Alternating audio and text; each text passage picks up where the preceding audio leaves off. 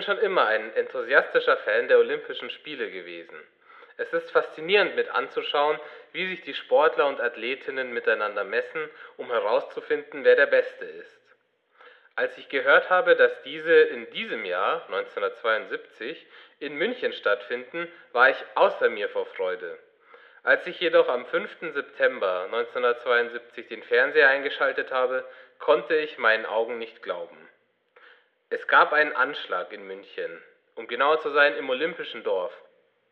Und man konnte alles im Fernsehen nachverfolgen.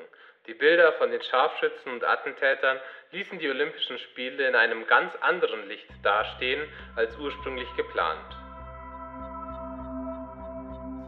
Das Olympia-Attentat 1972 am Morgen des 5. September kletterten acht Mitglieder der palästinensischen Terrororganisation Schwarzer September über den Zaun bei Tor 25a und betraten das olympische Dorf. Mitarbeiter beobachteten sie zwar, hielten sie aber für heimkehrende Sportler. Bewaffnet mit Kalaschnikows drangen sie das Apartment der israelischen Olympiamannschaft ein.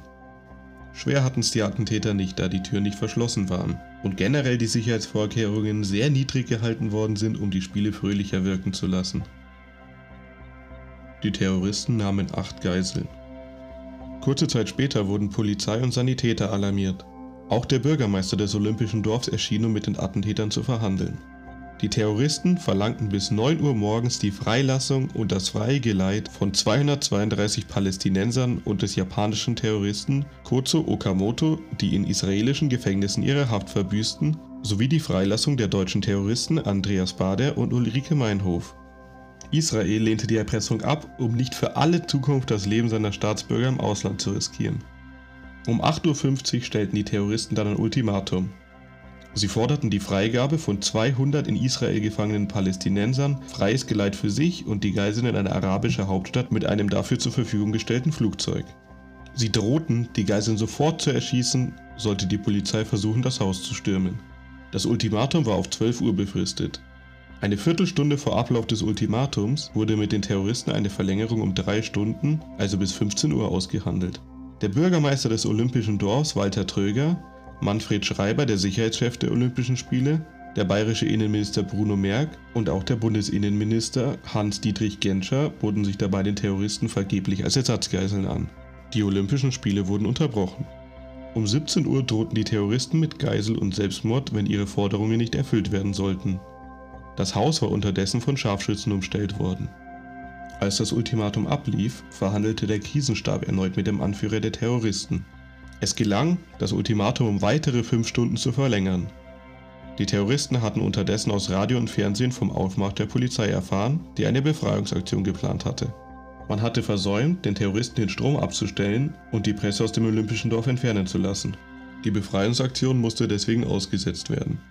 Danach verlangten die Terroristen bis 21 Uhr freies Geleit mit den Geiseln in einem Flugzeug nach Kairo sowie den sofortigen Abzug der Scharfschützen. Die deutschen Verhandlungspartner gaben vor zuzustimmen. Es wurde vereinbart, die Attentäter zusammen mit den Geiseln in Hubschraubern zum nahegelegenen Fliegerhorst in Fürstenfeldbruck zu fliegen. Am Flughafen wartete auf sie eine Boeing 727 mit fast leeren Tanks, da die Polizei plante, die Terroristen anzugreifen. Die Polizei platzierte fünf Scharfschützen am Flughafen. Diese waren aber nur als normale Beamte und nicht als Präzisionsschützen ausgebildet, außerdem waren sie nur mit bedürftigen Gewehren ausgestattet. Zwei der Terroristen inspizierten das Flugzeug und stellten fest, dass sich keine Besatzung an Bord befand. Als die Terroristen zurück in den Hubschrauber eilten, eröffneten die Scharfschützen das Feuer. Die Polizei schaltete Scheinwerfer ein, die das ganze Rollfeld beleuchteten. Die frisch eingetroffene Polizeiverstärkung hielt einen der Scharfschützen, der am Rollfeld platziert wurde, sowie einen Hubschrauberpiloten für Terroristen und beschossen diese und verletzten sie schwer. Erst um 0 Uhr trafen gepanzerte Fahrzeuge zur Verstärkung ein. Durch den Anblick der Panzerfahrzeuge wurde einem Terroristen die Auswegslosigkeit der Entführung bewusst.